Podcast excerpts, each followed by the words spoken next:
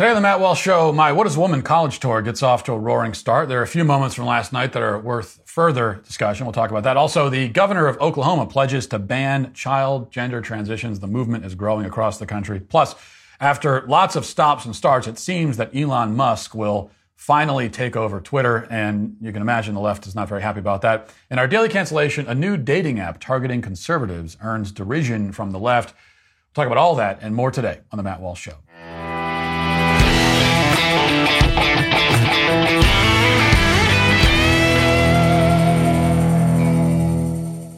Supreme Court decision to overturn Roe is a huge, albeit long overdue, step in the right direction, but there's still a long way to go to rid our country of abortion. Many companies are bowing to the woke mob by donating to pro-choice causes and candidates or reimbursing their employees' travel expenses so that if they live and work in a pro-life state, they can travel to a pro-abortion state, get an abortion, be back at work on Monday, which is all, of course, these companies care about. But what if I told you that if you're currently on a phone plan with one of the major carriers, you might be supporting these companies and their pro-abortion agendas with your monthly phone bill? Don't let abortionists use your money to fund policies you don't believe in. Switch to Charity Mobile instead. Charity Mobile is a pro-life, pro-family cell phone company that sends five percent of your monthly plan price to the pro-life charity of your choice. You don't have to compromise on values or good phone service. Charity Mobile offers the latest five G phones, no device or service contracts, great nationwide coverage, and live customer service based right here in the U S. The fight for the right to life continues, and pro-life causes need your support. You can help by simply switching your phone service to Charity Mobile today. Call one eight seven seven, four seven four, three six six two or chat with them online at charity mobile dot com and mention offer code Walsh to redeem a free cell phone offer. That's uh, charity mobile dot com and mention code Walsh. So yesterday I began officially my What is a Woman college tour with our first stop at Catholic University in Washington, D C. I'm happy to report that it was a very successful event, tremendous turnout. We screened the film earlier in the day and filled uh, the room for the screening, and then actually we filled a, a second room for the screening too. There wasn't enough room in the first room. Then we moved to the speech and the Q and A, where we packed the campus auditorium to capacity and above. I'm told we had around seven hundred fifty people, which I'm also told is the second highest turnout for a speaker at Catholic University in its history, behind only the Pope. So I have to take second place to the Pope, which uh, is okay. There was a leftist counter event that was meant to, I guess, pull attendance away from us, a little bit of counter programming strategy, and that attracted um, forty people. So the final score was seven fifty to forty. Which is like, that's like, uh, you know, if an N B A team played in the W N B A, kind of like that's what the final score would be. And I don't mean to gloat about it. That's not my point. I mean, I do mean to gloat about it. But also I have a couple of uh, thoughts after last night that I wanted to share. A couple of moments that I think are worth uh, talking about. So one of the women who got up to speak during the Q and A was a mother from Fairfax County who's uh, been fighting to get pornographic material removed from uh, the schools there. And she's met lots of resistance and, and so far has not been able to get it all removed, you know, because, uh, of course, it's extremely controversial to suggest that kids should not be given pornography as reading material in class. As she described her efforts um, and, uh, you know, and, and talked about it, people in the crowd began to applaud, and pretty soon they were all standing. So this mom ended up receiving a, a lengthy standing ovation for, you know, what she's been doing to fight against this madness at her school board meetings, which uh, made her quite emotional as well, because she said that she felt alone in the fight and uh, felt somewhat helpless and appreciated the encouragement. Now, this is something that I encounter often when I'm on the road, um, all the time. Uh, conservatives who tell me that they, they feel like they're totally alone. I hear from people all the time who tell me that uh, they enjoy listening to this show because it makes them feel sane. It lets them know that they're not the only ones in the world who think this way. But of course, they're not the only ones. You know, of course they're not. See, this is one of the great lies that our culture tells. It makes you believe that if you have basic common sense, if you have what we now call traditional values, uh, if you believe in basic moral decency, if you think that uh, we shouldn't be giving porn to kids in school, if you're not on board with the LGBTification of everything in life, then uh, you're a freak, we're told. You're a weirdo. You're alone, you know? Because the left owns all of the power structures in society, it can then isolate and alienate those who oppose it. It can gaslight, telling you that you must be crazy, right? You're the strange one if you don't believe that men can have babies. And if it cannot successfully trick you into abandoning your beliefs, you know, it wants to get you to kind of look around and say, well, uh, everyone disagrees with me on this. It seems like, I, I mean, I feel like it must be true. It's pretty obvious to me. Everyone disagrees. And so maybe I'm wrong. You know, how could the whole world be right uh, or wrong and I'm the only one who's right? But if it can't get you to abandon your beliefs like that, it, at least they want you to feel hopeless. Like there's no point in defending yourself or your beliefs. The fight is uh, futile. But this, again, is all a lie. I am a right-wing terrorist extremist, I'm told, and if I can go onto a college campus and have seven hundred fifty kids show up, uh, that's a pretty good indication that we are larger in number than it may sometimes seem. We're not as alone as we feel at times. And it's important to realize that, because the other reason why they want you to think you're alone is so that you don't attempt to mobilize and organize. That's exactly what we need to be doing. There was one other moment last night that uh, might be worth further comment. So there was a young lady who got up to uh, ask, I think, a very fair question. She said, if I'm such a critic of the so-called gender affirming, if I'm a critic of the gender affirming model, if I don't believe that we should be affirming a child in their gender confusion, then what approach would I recommend? That was the question. We'll play that exchange for you now. We can see from your documentary that um, the affirmative model of treating gender dysphoria through transition is taking the wrong approach of addressing a really serious issue. So my question is, what would you say is a better approach to ultimately help those who experience the real pain of gender dysphoria that does not involve transitioning? Yeah, I think, uh, I, I guess I would advocate for uh, the approach that was generally used uh, up until extremely recently, which is that if somebody is confused uh, about who they are, about their identity, then we try to treat that confusion. You know, we see the confusion itself as the problem.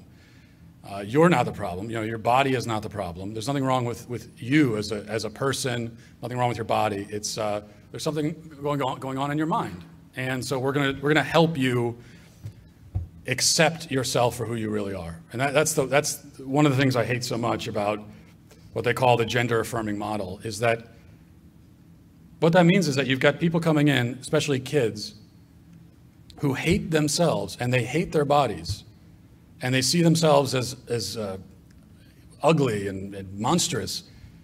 And what they're hearing, and there might be rainbow flags and smiles and everything attached to it, but what they're hearing from the therapist is, you're right. You should feel that way about yourself. And I just find that it, it's abominable. It really is. And so it, I would advocate an approach of true self-acceptance. Accept, accept yourself for who you are. Uh, if you are a girl, that's a beautiful thing. If you're a boy, that's a beautiful thing. That's a wonderful thing. And uh, it, it's okay to be that. So what I'm trying to point to there is um, is self-acceptance. So when I was a kid, self-acceptance was a big deal. We heard about it all the time when I was a kid. If you grew up in the nineties, you were constantly hearing about self-acceptance and you should accept yourself for who you are. It was preached constantly uh, all the time. Love yourself for who you are, they said. And there was a time when, I admit, I kind of argued against that emphasis because I believed that it, it breeds narcissism and self-involvement. If you're telling people all the time to focus on themselves, accept themselves. Also, I figured, nobody really needs much help in accepting themselves. I mean, you are yourself. What can you do but accept it? But that was before gender ideology grabbed our society by the throat. Now that it has, self-acceptance takes on uh, a new meaning and new urgency. Because the culture now encourages people, especially kids, to reject and hate themselves. When a child goes to a therapist or a doctor or a guidance counselor or often now a parent saying that she feels as though her body is all wrong, that she's all wrong, her very person is somehow wrong. She, she's, she is then greeted with affirmation. But what are they affirming? They're not affirming her as a, as a self. That's not what they're doing. It's herself that she hates and rejects. So they are affirming that hatred and rejection. They're not affirming her. They're affirming how she feels about herself. They are agreeing with her that herself is wrong, is ugly, is sick, is broken, is in need of drastic medical and cosmetic intervention. she hates her girlhood. You know, she hates who she are, and she's told, yeah, well, yeah, you should hate it. You're not wrong for hating it. Here you go. Take these pills. Uh, get this, get this surgery. We will help you destroy the parts of you that you cannot bring yourself to accept. That's the affirmation model.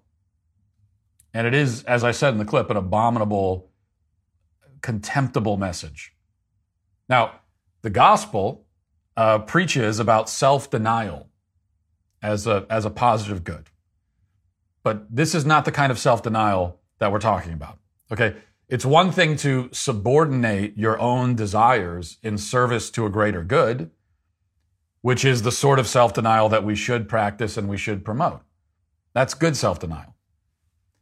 But the satanic gospel of leftism urges us to deny our very nature, to deny our uh, very selfhood, and to attempt to demolish ourselves and build a new self out of the rubble. But here's here's the problem, is that when you do that, and you tear yourself to pieces, and you even uh, uh, cut pieces of yourself off, you're still left with yourself. It's still yourself, even after it's been rebuilt. That's the lie. You can't actually escape yourself. Um, you can't escape who you fundamentally, biologically are. You can only become a more broken version of what you once were. And that's what, and that's what happens. And this takes on a very uh, grotesque and literal sort of connotation, oftentimes when a girl goes in for, you know, quote unquote bottom surgery, and they are literally peeling parts of her body off to to attach to other parts of her body to try to make a new body. But it's not a new body. It's all still you. It's just been rearranged in a grotesque, unnatural, very disordered way. What was once natural and good and functional is uh, is now unnatural and and destructive and uh, and not functional. So what approach should we be taking? It's an approach of self-acceptance. We say to uh, the people who are struggling with this that there's there's actually nothing wrong with you. There's nothing wrong with who you are. Um, it's it's good that you are who you are, and you should accept that and love that about yourself, and then help them get there. That should be the approach. Now let's get to our five headlines.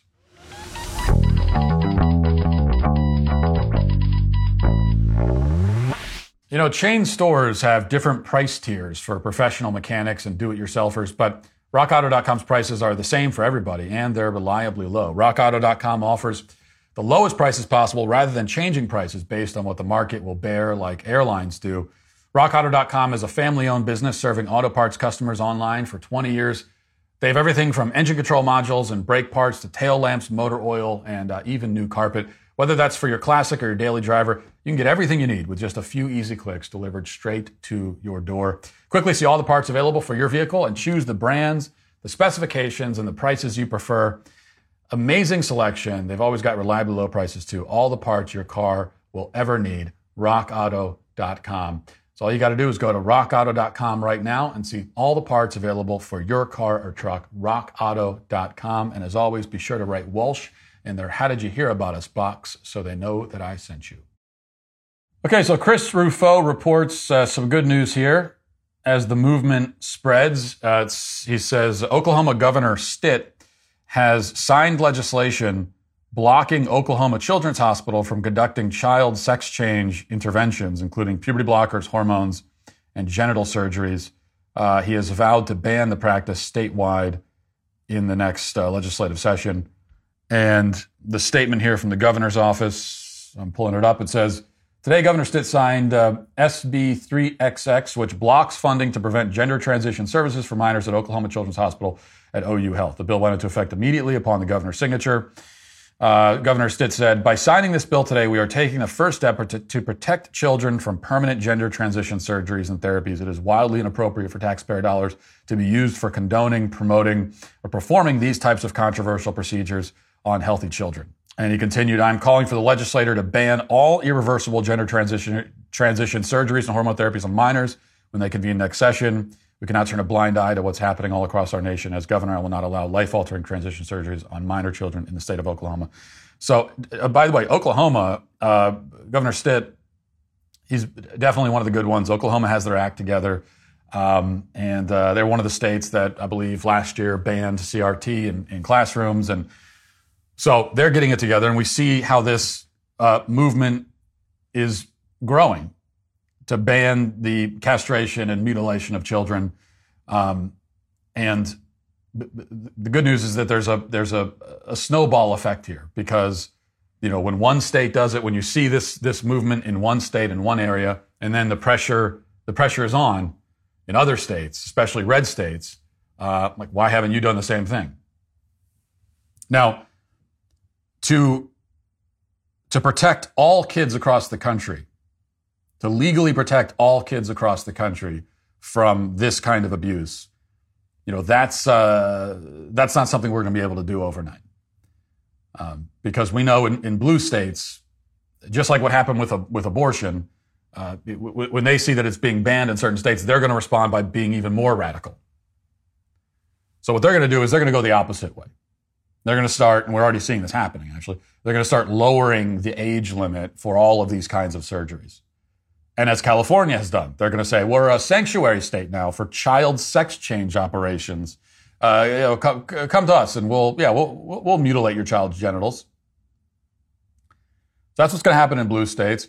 Um, I'm not, we of course cannot be satisfied with that. Okay, this is not one of those things where, well, it's a states' rights issue, and, you know, as long as we can just take care of your own state, and that's all that matters.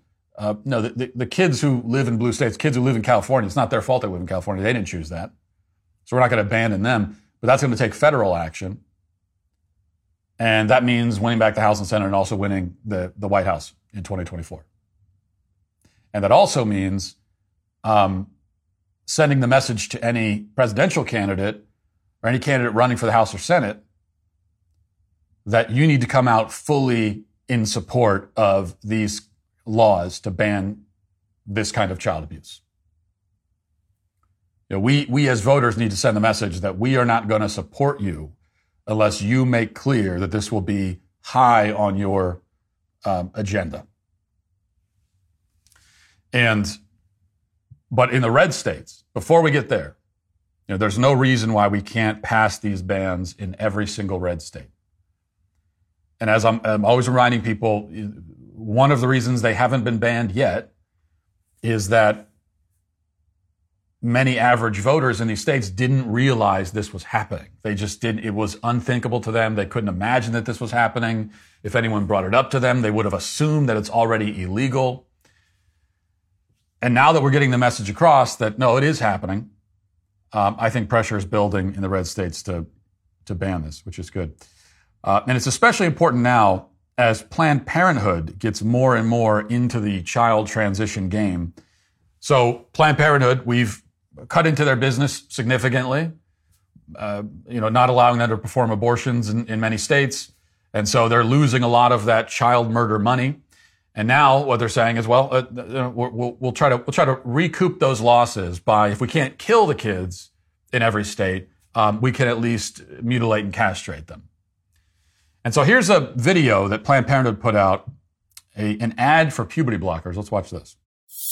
There's no one-size-fits-all puberty experience. If you're trans, intersex, or non-binary, know that you're not the only one feeling confused. For some intersex people, puberty may start later than age fourteen. You might experience some of puberty's changes and not others, and your body may or may not go through puberty on its own. There are medicines you can take to help your body start the process, like hormone replacement therapy. Some people decide on hormones or surgeries to help their bodies match up to their gender identity, or how they feel inside about themselves. Your gender identity is real. You should be the one to decide what changes you want to make to your body. If you're transgender or non-binary, you may find that your puberty experiences don't line up with your gender identity, or how you see yourself. That feeling can be uncomfortable, scary, and stressful. If that sounds like you, know that you're not alone. There are medicines you can take to delay puberty for a while, They're called puberty blockers, and they work like a stop sign by halting the hormones testosterone and estrogen that cause puberty changes like facial hair growth and periods. Puberty blockers are safe and can give you more time to figure out what feels right for you, your body, and your gender identity. You don't have to have all of the answers right now. So remember, it's all a work in progress, and it may take time to figure out what feels right to you, but talking to a trusted adult and a nurse or doctor may help.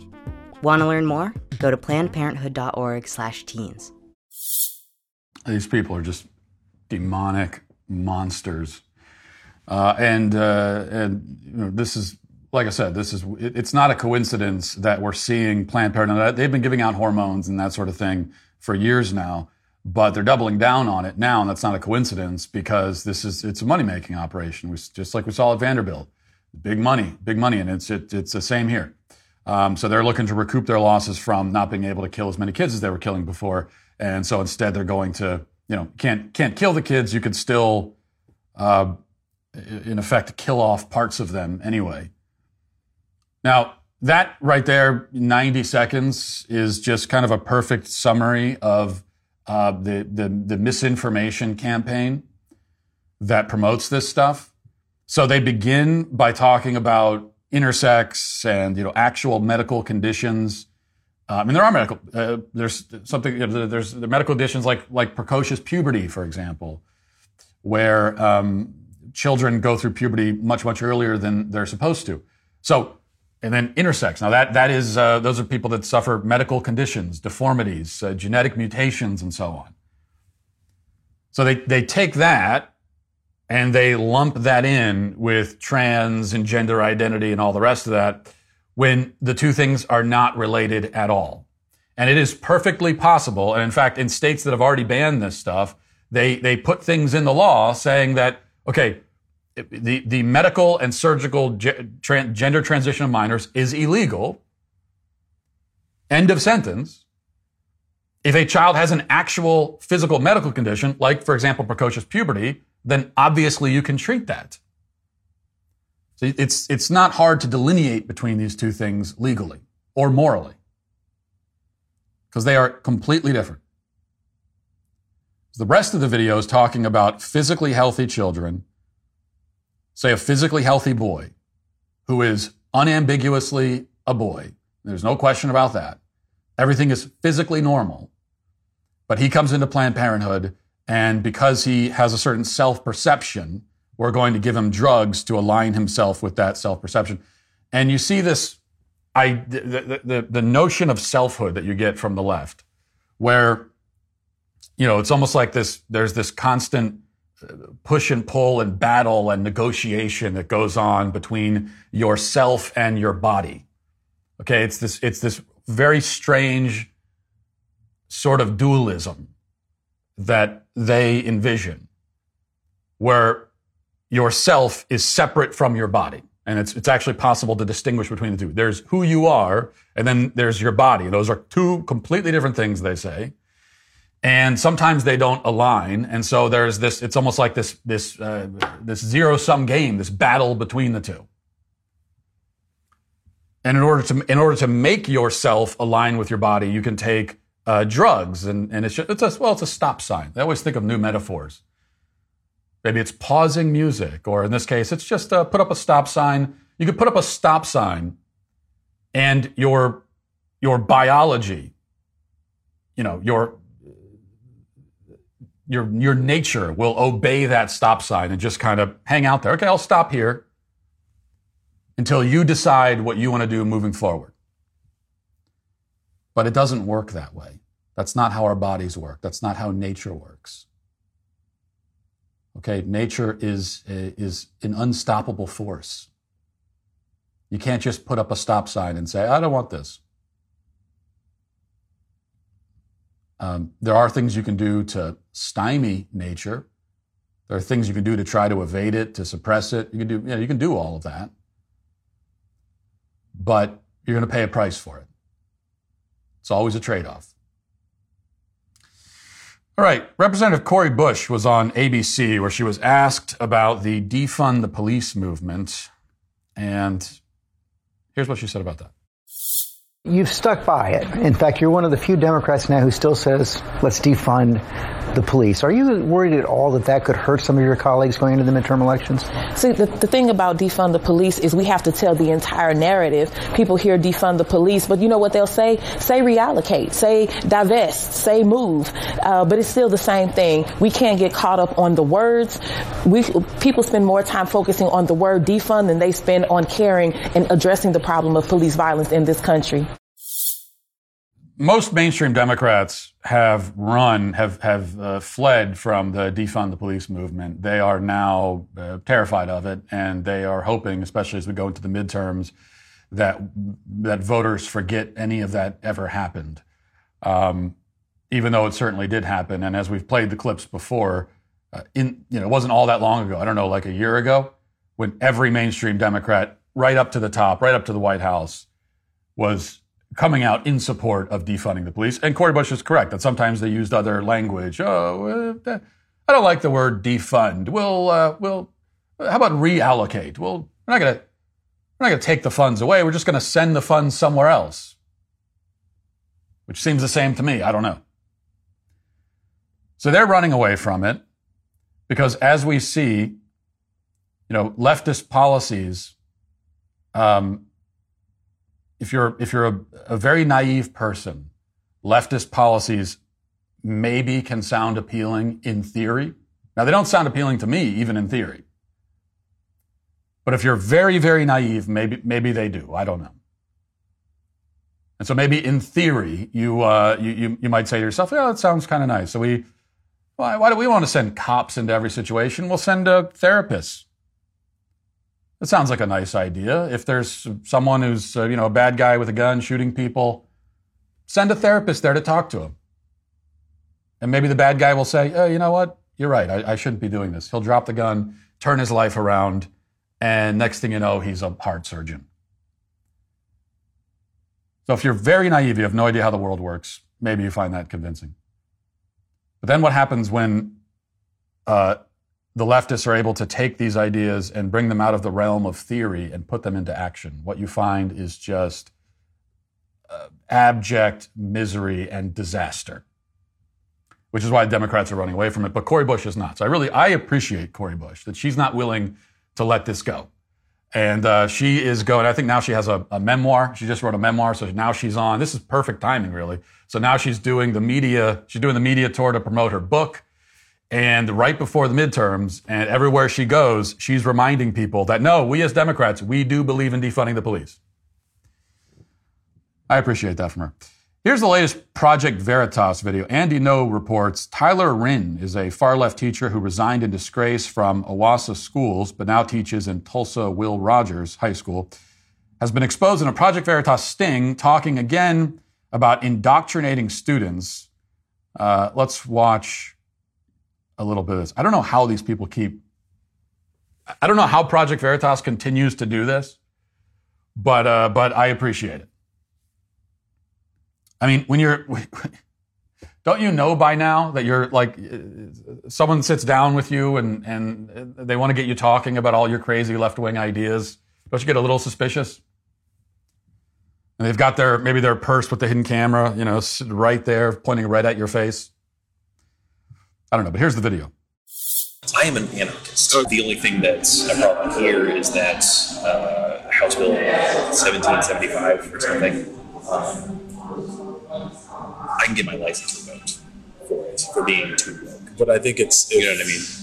You're not overly, there's ways to... That, that's what I mean. Yeah, yeah, yeah. Like, trust me, I want to, like, burn down the entire system. Wait, just to pause it there. He says, I want to burn down the entire system.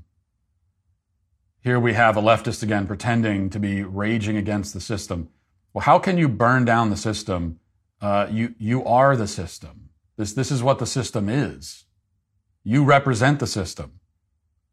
As someone who identifies as a far-left militant with purple hair and big earrings, you know, uh, th- that's the system. That is just a perfect representation of the system. So you burn it down, you're burning yourself down. I mean, be my guest. You want to burn down the school system, metaphorically? I'm I'm with you. I'll be I'll be right there with you with a torch, with a metaphorical torch, I mean. Let's keep watching. It, you know yeah, what I'm saying? Yeah, yeah. And I, no, I, I broadcasted too, too much last semester. So yeah. But like, um, eventually you want to like remove Christianity from, or uh, religion from progressive thought, because yeah. like religion is hierarchical. Yes, that is Tyler Wren. He used to teach at the Owasa eighth grade center until he resigned last April after these TikTok videos were highlighted by Libs of TikTok. If your parents don't love and accept you for who you are this Christmas, f*** them. I'm your parents now.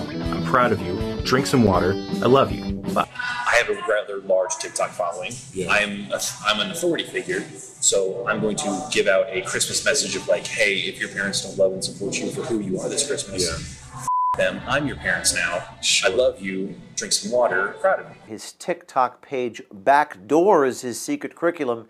Here is a list of books that Tyler wants to hide from parents on his TikTok link tree. I will say uh, Gen Z is like super progressive. Oh, I know. I taught in Missouri last year, not, not last year, but two years ago. I taught a uh, like a philosophy like one oh one class. We yeah. took a political quiz. Okay. Uh, we always hear this from these, from these people that uh, you know, Gen Z, they're they're super progressive. They're they're they're totally on board for this. In uh, my film, What is a Woman, which you can watch if you go to what is a woman dot com, is something we heard from a lot of the uh, the, the leftists we talked to, where they said, they said, uh, uh, you know, Gen Z, they're, they're taking, they, you know, you know, you know who gets it? Gen Z, the youngest generation, they get it. They're they're taking the lead here. And of course, uh, first of all, no, you don't you don't put the youngest generations in a position of leadership. We don't look to the young generation for leadership. We're supposed to be leading them. So that's backwards to begin with. But also, why are they super progressive? Well, because of you. So he's sitting here admitting that he has embarked on this indoctrination campaign that he's hiding from the parents. And, uh, and then he says, oh, all these kids, they're super progressive. Well, I wonder why that is. When they're indoctrinated pretty much from birth in the public school system, and by the time they get to eighth grade, they're, quote, super progressive. I mean, what a coincidence. Who could have ever imagined that that outcome? And this is, again, full-on cult indoctrination. It cannot be emphasized enough that this is, in fact, that's not, uh, I, you know, we, we use the word cult and cultish probably too much. It gets overused. But that is actually what is happening in the public school system. And so if you send your kids to public school, there may be some public schools where it's not as bad as others, uh, but there isn't any good public school left because it's all a part of this system, and it's a fundamentally broken system. But if you send your kid in the public school system, then you are sending them in to encounter and endure and probably be uh, destroyed by this cult-like method of indoctrination. What does he do? He says, oh, your parents don't love you. I love you. I'm the one who really cares about you. You don't need your parents. You have me. Now, that's a that's a grooming tactic also. That's a, that's a tactic of a sexual abuser. That's a grooming sexual abuse tactic. Uh, it's also a cult indoctrination tactic. These things are all related. What do you want to do? You, you, you sever a person's attachments to other people in their life. If there's any, if there's anyone else that a person, you, you, the, the, the potential cult in, inductee, uh, if there's anyone else that they look to for advice, for guidance, for leadership, uh, if they are orienting themselves based on anyone else, you want to sever that relationship because you want them looking to you and to the system that you are a part of. That's what's happening there. All right, the Daily Mail has this rather pathetic uh, story. It says, Howard Stern left his house for the first time in two years to dine with other A-listers, including Jennifer Aniston and Jason Bateman, despite, despite admitting it was too much for the germaphobe. Stern, sixty-eight, finally left his twenty million dollars apocalypse bunker in Southampton to enjoy an Israeli meal at Laser Wolf in Williamsburg, Brooklyn, on Friday night after he and his wife, Beth, were invited out by late-night talk show host Jimmy Kimmel. Remember there was a time when Howard Stern was seen as some sort of uh, rebel. He was a kind of provocative, rebellious figure. And now he's this pathetic old man hiding in his mansion for two years and only finally, because he's scared, and only finally comes out to have a, a swanky dinner with A-list actors. Despite being in great company, rubbing elbows with the likes of Justin Theroux and John Hamm, the radio host said he was in a panic the whole time. I said to my wife, I don't want to go. I'm in a panic. I don't want to get COVID. I know our president has told us the pandemic is over and everyone is walking around without masks. I still just don't want to get COVID. Who? So I guess that's what he was saying on his show after the fact. Who is still listening to his show is my question. What's the audience for this? I know the audience, like back in the day, the audience for Howard Stern was just working class men who appreciated Howard Stern because he was politically incorrect and he was, again, a rebellious kind of figure, and he just, you know, and he was funny, and so that's why they liked him. Um, are there still working class people? Are there like uh, plumbers driving to their next job and listening to this sixty-eight-year-old multi-millionaire talk about the fact that he's still scared of COVID, so he hides in his mansion, but he finally went out because he wanted to meet Jennifer Aniston and John Hamm for dinner? Is that the kind of thing that working-class people are listening to? So I'm, I am curious about that. Who exactly is the audience? Maybe there, I mean, probably there just isn't one anymore. But it does go to show how, uh, again, how the COVID panic was always driven, maybe oddly, kind of counter- counterintuitively, by a rejection of our mortality. Not an acknowledgement of it, but a rejection. Okay, it's, it's not that, it's not that uh, the people who are panicking over COVID, and some of them still are, like Howard Stern, it's not that they, uh, you know, they, they they have more of a respect for our frail human condition than the rest of us do. No, it's it's they actually reject their mortality. Howard Stern is almost seventy years old. He's only got, you know, average life expectancy would put him at, you know, maybe he's got fifteen years left if he if he lives the average lifespan for a man. On the upper end of that, maybe he's got two decades left at most. You know, he has lived the vast majority of his life. The vast majority of his lifespan is behind him, for sure. And yet he's hiding in his house so he doesn't get sick. As if by, so he's he's he's giving up on, you know, the last years of his life to avoid dying, even though death is a certainty anyway. Like, Howard, you're you're definitely going to die within twenty years, probably sooner than that. It's it is one hundred percent going to happen, and you're also going to get sick. Um, you're going to get cancer if you haven't already. Did you know that every if you live long enough, everybody gets cancer. Everyone, if you live long enough. Um, if you if you live a life and never get cancer, it's because you died of something else before you could get it. And you can't hide from cancer. You you could you could stay in your multi-million dollar bunker for the next ten years. It's not going to stop cancer from getting you. Cancer comes from within. That's happening inside your body. So what's the point exactly? It's like that, that was what, what many of us who were not panicking said all along. It's no, I, yeah, I, I get that we could die. I understand that. I understand that we're mortal, and but that's why I'm going to continue to live my life, because I'm going to die anyway. And it's it's a, it's a one it's life has a one hundred percent death rate. So what are you trying to accomplish? Very sad. Um,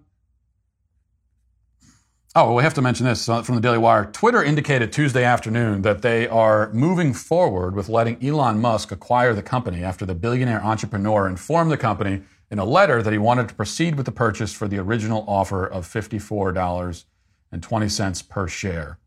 Musk made the proposal in a letter to Twitter executives, which sent share prices surging by as much as twenty-two percent.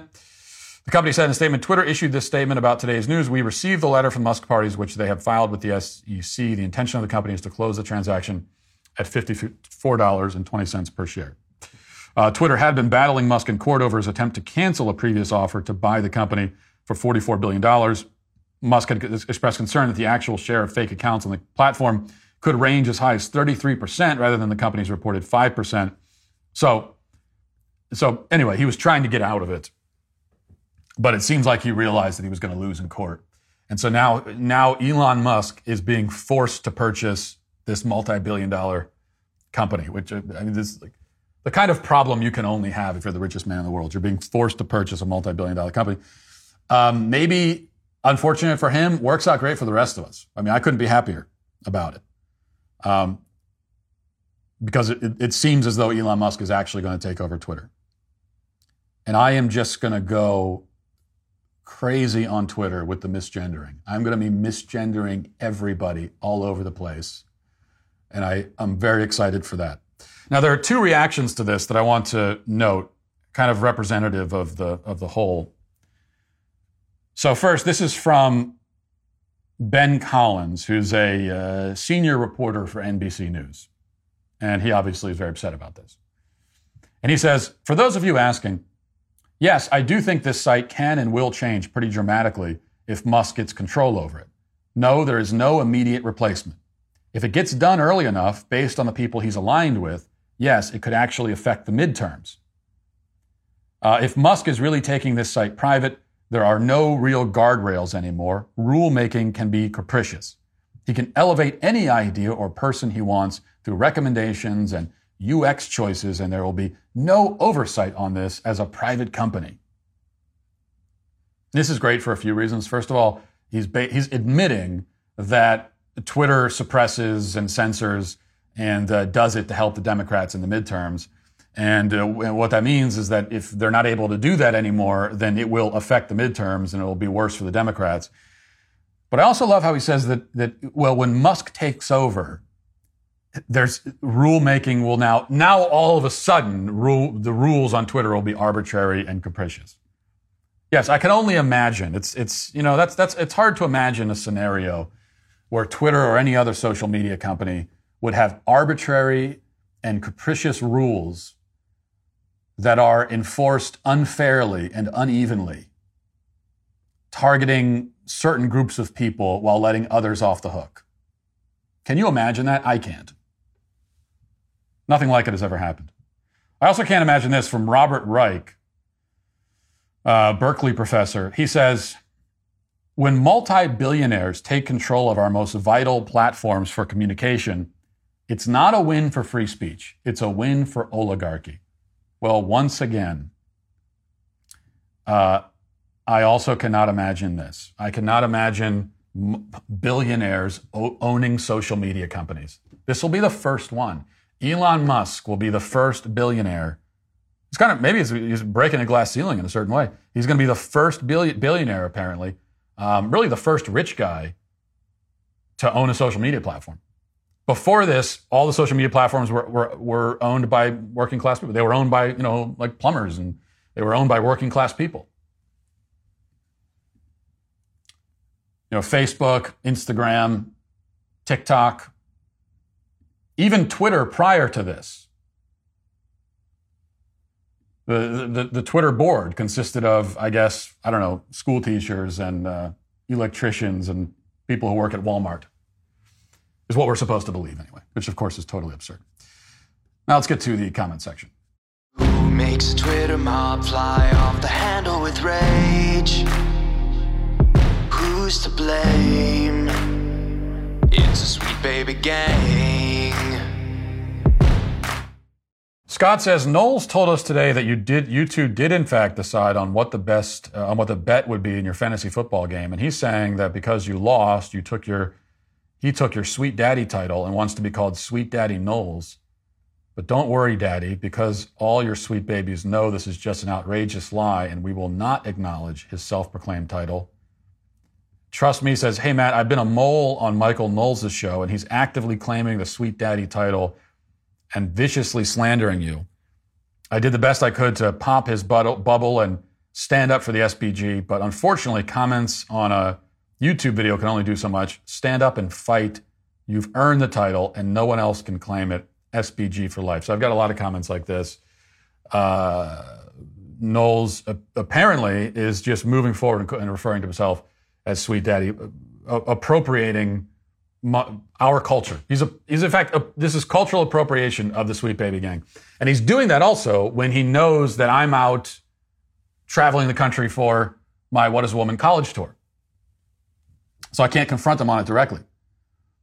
But the fact remains that, yes, we talked about a bet for our fantasy football matchup this past weekend. We talked about it, but we never settled on, on what the bet was. You, you can go back, check the tape, all right? Go back, watch the members block, I think from last, from this past Friday. We discussed what the bet might be, you know, what happens if you lose, and we talked about various different things. Um, I suggested that if he loses, he should have to eat a whole jar of mayonnaise, just because that's the first thing that came to mind, and it would be gross and funny to watch him try to attempt it. But we never settled on it. We never we never arrived at any conclusion. We said we would reconvene. We never did. And so what that means is the bet was off by default. And then I went on to lose. But even so, the bet was off. You can see it for yourself. Uh... John Smith says, Matt Walsh isn't some based conservative. He's just a regular dad from the nineties that accidentally tripped into a time wormhole and started a podcast. I don't know if you meant that as an insult or, or not, but uh, but I, I have I take no issue with that characterization. I think that that's actually a pretty good description. That that is that is how we should start describing the show in its description on Apple Podcasts and Spotify. Um. Gen Z says, I knew this letter calling on the D O J to arrest you was coming. I just knew it, and I knew that you would never back down. This truly is your mission, Matt. Thank you so much. We're with you all the way. Uh, well, of course it's I mean, th- this is... Here's what I would say. If if I ever backed away from this and said, well, you know, I'm, I'm not gonna I'm not gonna talk about this issue anymore. I'm gonna, I'm gonna de-emphasize it, or... You know, maybe, maybe maybe the other side, maybe there is something to what they're to what they're saying. If I ever said that, then I mean, really you should assume that I've completely lost my mind. You should call you guys in white coats to come take me away, because it would mean that I've completely lost it. But that would also never happen. There is, as I said, literally nothing they could threaten, because then I'd be what, abandoning objective truth? And once you abandon objective truth, there's nowhere else to go. There's nothing else to do. There's there's nothing else to talk about. Um, Eyes Like the Summer says, one of my favorite quotes from uh, as far back as my childhood is, uh, I wish, I, this is from Lord of the Rings, I guess. I wish it need not have happened in my time, said Frodo. So do I, said Gandalf. And so do all who live to see such times, but that is not for them to decide. All we have to decide is what to do with the time that is given to us. From the Fellowship of the Ring. A little bit of inspiration there from Lord of the Rings, which I'm fine with. A brand new series is available now on Daily Wire Plus, and it's called Breakaways with Allison Williams. If you don't know the story, Allison was a successful E S P N uh, sideline reporter, but when E S P N made the vaccine mandatory for all employees, she refused to get it for a very valid reason. She was trying to get pregnant and was worried about the potential side effects. Rather than take the risk, she quit. Well, on Breakaways, Allison sits down with athletes who took a stand for their beliefs. The first four episodes feature Jonathan Isaac, Nick Rolovic, uh, Ennis Cantor-Freedom, and Dana White. Those episodes are available right now with four episodes coming soon, four more episodes rather coming soon. Head to dailywire.com slash Walsh right now to become a member and watch the series. That's dailywire.com slash Walsh. Now let's get to our daily cancellation. So last week, a brand new dating app launched. Uh, it enters into a crowded marketplace already populated by something like sixty-five million other dating apps, but it seeks to set itself apart by specifically targeting conservatives. Um, some people from the Trump camp apparently have teamed up with Peter uh, Thiel to bring us what they're, what's called The Right Stuff, which is a service which says that it was created for conservatives to connect in authentic and meaningful ways. Um, other dating apps have gone woke, the website reads, but we bring people together with shared values and similar passions. Now, a commercial for the app went viral on social media last week, and here it is. Check it out. Today, we brought in a group of conservative young women and wanted to get their honest opinions about what they're looking for in the guys they date. What are you looking for in a partner? They just have to be a conservative. Definitely someone that wants to have kids. I like an independent man. Personally, I like the alpha male vibe. I want a man who really loves his family. Definitely someone whose faith is important to them. For me, it's someone who actually wants to meet my parents. Why do you want to date a conservative? For me, at least I know that we're going to start off with some shared values. Well, the conservative men I've dated at least know how to treat me like a woman. In my personal experience, conservative guys have better manners. I like that they understand their role in the relationship as a man. I just prefer my men to be masculine. And what's the biggest red flag when it comes to dating? A Democrat. No Democrats. A Democrat. Can't be a Democrat. A Democrat. That's easy. A Democrat. No Democrats. It's a no. Find the right match. Download The Right Stuff today. Now, the acting in the commercial may not be award-worthy exactly, but then again, the acting in most commercials isn't award-worthy. The main point is the concept, and it's the concept that the left has been mocking relentlessly. Almost all of the reporting on the new app is focused on how much people hate it and are making fun of it. Uh, the Independent reports, quote, people are mocking new conservative dating app, The Right Stuff. And the article helpfully documents some of the lame jokes that trolls have made about it. Quote, conservatives are such dorks launching a dating app called The Right Stuff, one person tweeted, while another said, the Right Stuff dating app sounds like the stuff nightmares are made of. Can't wait to not sign up, someone else joked. These are apparently the best insults they could find for this article, proving yet again that although leftists may love to troll, which is a passion that I, in fact, share with them, they are really not very good at it. Meanwhile, the Daily Dot reports, uh, quote, some had a hard time believing that most young women looking for love would be content with the type of relationship dynamic this ad suggests. Quote, uh, wait until their masculine conservative says, when I want your opinion, I'll ask for it. Or calls you every day at noon to ask what's for supper and tells you how his mother did it. Another person tweeted, one Twitter user observed that The Right Stuff is basically the dating app version of a safe space for right-wingers. Quote, let's connect to hate, let's connect to hate immigrants and women's rights, someone else quipped. Another joked, someone said they're trying to build a domestic terrorist database. Well, if I wanted to build a database of the lamest nerds with the worst insults, I think we could probably, we're off to a good start here. Although there may actually be some truth to what the last guy said. I, I wouldn't be surprised if the feds used an app like this to catfish and entrap conservatives. Now, the good news, though, is that you can usually spot the federal agents based on the haircut. Or if he starts suggesting, you know, on the first date that you should try to kidnap the governor or something, then that's, uh, you know, a pretty good indication. But in any case, other leftist outlets have accused The Right Stuff of uh, of uh, many other things, promoting misogyny, promoting traditional gender roles, God forbid. They've blasted it for being archaic, old-fashioned, divisive, et cetera, et cetera. They've mocked it, belittled it, been offended by it, and so on. They just really hate the idea of conservatives trying to meet each other, get married, have babies. They really do hate it. The Daily Show with Trevor Noah, Noah got in on the action this week with a, a painfully unfunny skit ridiculing the conservative dating app. On the bright side, the bit did extend Trevor Noah's perfect unbroken streak of unfunny jokes. And he just announced that he's leaving The Daily Show, apparently, soon. Um, so it looks like he'll retire with a batting average of one thousand when it comes to being painfully witless and unfunny. So congratulations to him. It is an impressive accomplishment. But there are a few things here, a few points to make, I think. First, you have to keep in mind that the people who make fun of things like this are almost without exception, single, childless, and lonely, and likely destined to always remain so. Uh, much of what drives so many people in our society today is the fact that they are lonesome and miserable, and they want you to be lonesome and miserable too. It's, it's one of the universal, timeless facts of life. Misery loves company. Why does misery love company? Well, because miserable people tend to believe that happiness is kind of graded on a curve. So if they can make everyone else less happy, then their own happiness score sort of is, is raised when compared against the average. Now, the math doesn't really work that way, but that won't stop them from employing that strategy anyway. In fact, they will not only try to steer you away from things that will make you happy, but will even try to convince you that you are unhappy when you aren't.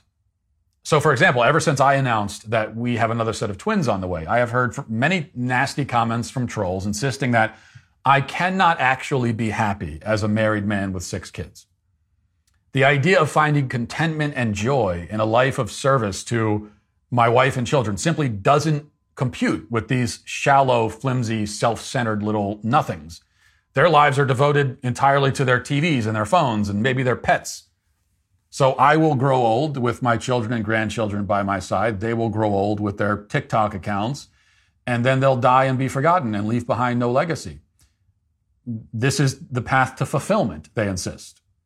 And since my path is the opposite of what they've chosen, they must convince me that I should be miserable about my life choices. But that's an impossible uphill battle, because sadly for them, I love my wife and children and can't imagine a life without them. Second point, I don't know anything about this particular dating app aside from the commercial. I don't know if the if the user base is large enough for it to actually work. I don't know anything about the app's functionality or lack thereof. When it comes to the execution, it could be a great service, it could be terrible, it could be somewhere in between. I'm not really in a position to test out dating apps, so I can't I can't give you a personal testimony one way or another. But what I can say is that the idea behind it, the idea that people on the left are deriding ruthlessly, is good. And I want to focus on that, on, on, on the idea, just the idea for a moment. Because if you are a mature adult, not looking to waste time, not looking for cheap hookups, but rather desiring a healthy and committed and serious relationship, most dating apps currently on the market are a waste of time because they simply are not designed to facilitate that sort of thing. They're not designed for you. They're designed for and mostly used by people who uh, want to use each other for momentary pleasure and then move on to the next. So it can be difficult to sift through all of that debris to find actual spouse material. For that, um, you need to find someone who shares your fundamental values. Uh, you don't need to align perfectly on every last issue. You're not looking for your carbon copy. My wife is not a carbon copy of me. I, I, I wouldn't want that. I wouldn't want to marry me. I don't know how she does it, frankly. But we do share our core values and beliefs. We're building from the same foundation. And if you build from the same foundation, it's okay to disagree about some of the furnishings and decorations and everything, which we do in my marriage in a both literal and figurative sense. The other key is that both people in a relationship have to see marriage as the logical and desired endpoint of dating. Dating is, is uh, not an end in itself, but rather a vehicle that takes you somewhere else. So you have to look at it. It's a it's a, a vehicle. Um, and if both people cannot agree on the destination, or even that there is a destination, you just remain stuck in neutral forever until one or both of you gets bored and bails out of the car, which will likely happen very quickly. And finally, the, the man in the relationship must embrace his role as a man and the woman as a woman. A relationship doesn't work if both people involved don't understand that they bring something unique and essential to the arrangement. That's what the, the, the, the much hated and feared gender roles are really about. It's just about emphasizing and acknowledging and highlighting the fact that as a man, you bring something unique and special to the relationship. As a woman, you bring something unique and special. By rejecting sex differences and gender roles entirely, people in romantic relationships make themselves redundant and useless with no idea about what they're supposed to do or why. Confusion and paralysis sets in, and then the whole thing breaks down. So it certainly is the right approach, the, the right stuff, you might say, to go into the dating scene looking for someone who shares your values, who sees marriage as the end goal of dating, and who embraces their masculinity as a man or their femininity as a woman. Now, whether this particular dating app will successfully facilitate all that, I don't know.